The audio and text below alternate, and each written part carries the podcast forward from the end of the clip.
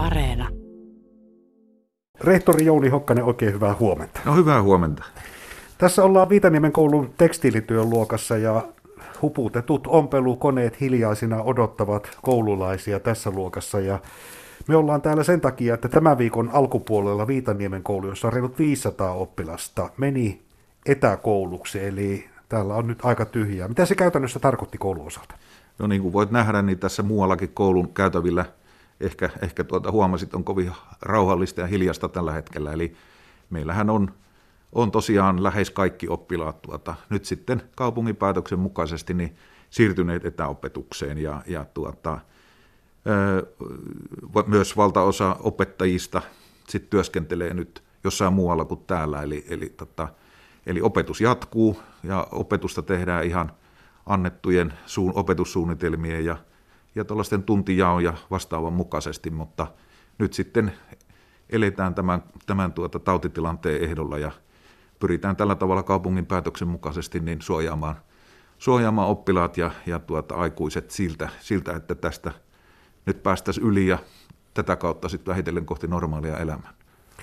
No hiljasta on ja käytännössä tällä hetkellä täällä ei juurikaan oppilaita ole. Kello on kahdeksan ja perinteisesti tässä vaiheessa täällä hyörisi aika paljon aamu, aamuvirkeitä koululaisia, jotka aloittaisivat koulupäivää.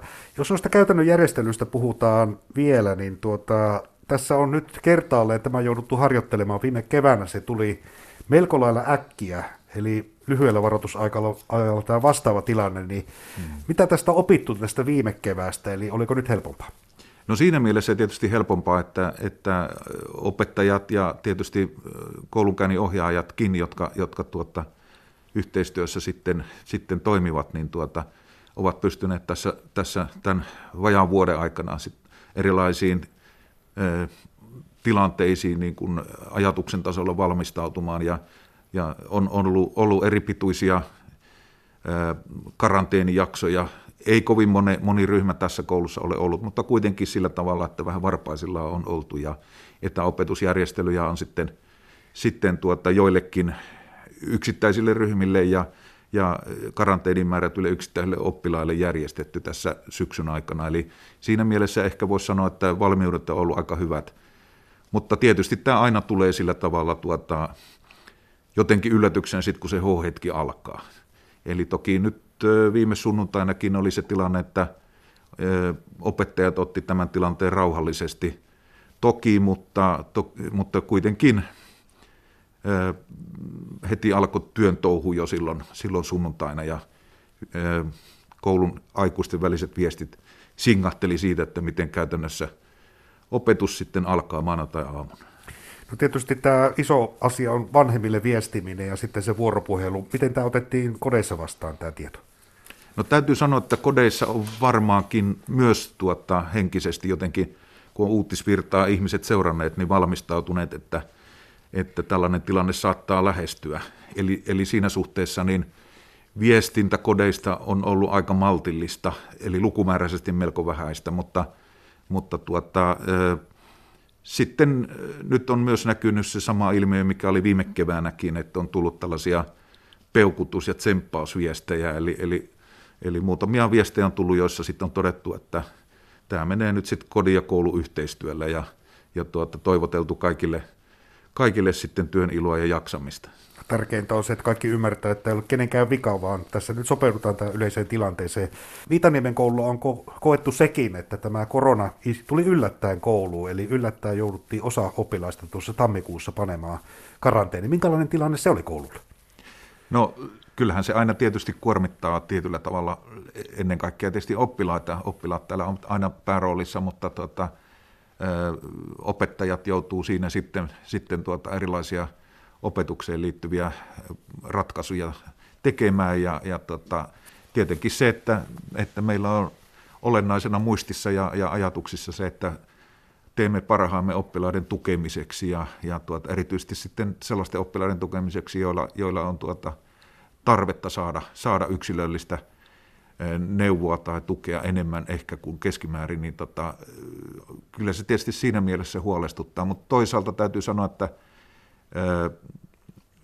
nämä tuntuu aika hyvin, ainakin tähän asti toimineen nämä kaupungin koronajäljitysprosessit prosessit ja sillä tavalla tuota, tieto on kulkenut ja, ja, ja tuota, huoltajat on, on reagoineet sitten niin kuin pitääkin nopeasti. Ja, ja tota, et tietenkin henkilökunnalta tämä nyt vaatii tietynlaista venymistä, mutta, mutta tuota, mehän nyt kaikki eri ammattialoista riippumatta ollaan nyt vähän samassa tilanteessa sitten, sitten kun tuota, näinä päivinä, että, että hankalia aikoja eletään, mutta toivotaan, että joskus päästään parempaan suuntaan ja varmaan päästäänkin.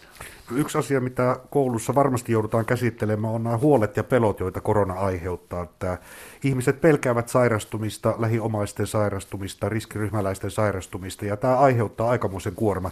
Miten sitä on pystytty koulussa purkamaan? Että minkälaisia keinoja teillä on siihen?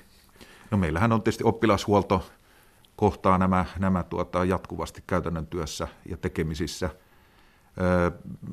opettajat keskustelee ihan normaaleissa vuorovaikutustilanteissa oppilaiden kanssa ja, ja tuota, näitä, näitä asioita sitten tulee esille siinä yhteydessä. Tiedotushan on tietysti tärkeää, eli, eli se, että pystytään oikea-aikaisesti tiedottamaan ja, ja tota, asioista, asioista kertomaan niitä asioita, mitkä, mitkä tuota, on mahdollisia, niin, niin tota, sehän on sellainen, mikä hälventää sitten epätietoisuutta ja toisaalta sitten – vaimentaa sitten sellaisten väärien käsitysten leviämistä. Ja se on tärkeää, että puhutaan aina oikeata tietoa, kun koronasta puhutaan.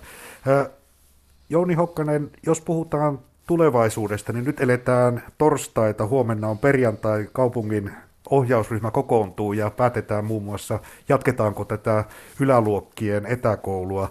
Millaisia odotuksia odotat huomista päivää? Eli nyt tässä mentiin viikon alusta tähän vähän niin kuin vanhasta muistista tähän etäkouluun, mutta minkälaista päätöstä odotat perjantailta?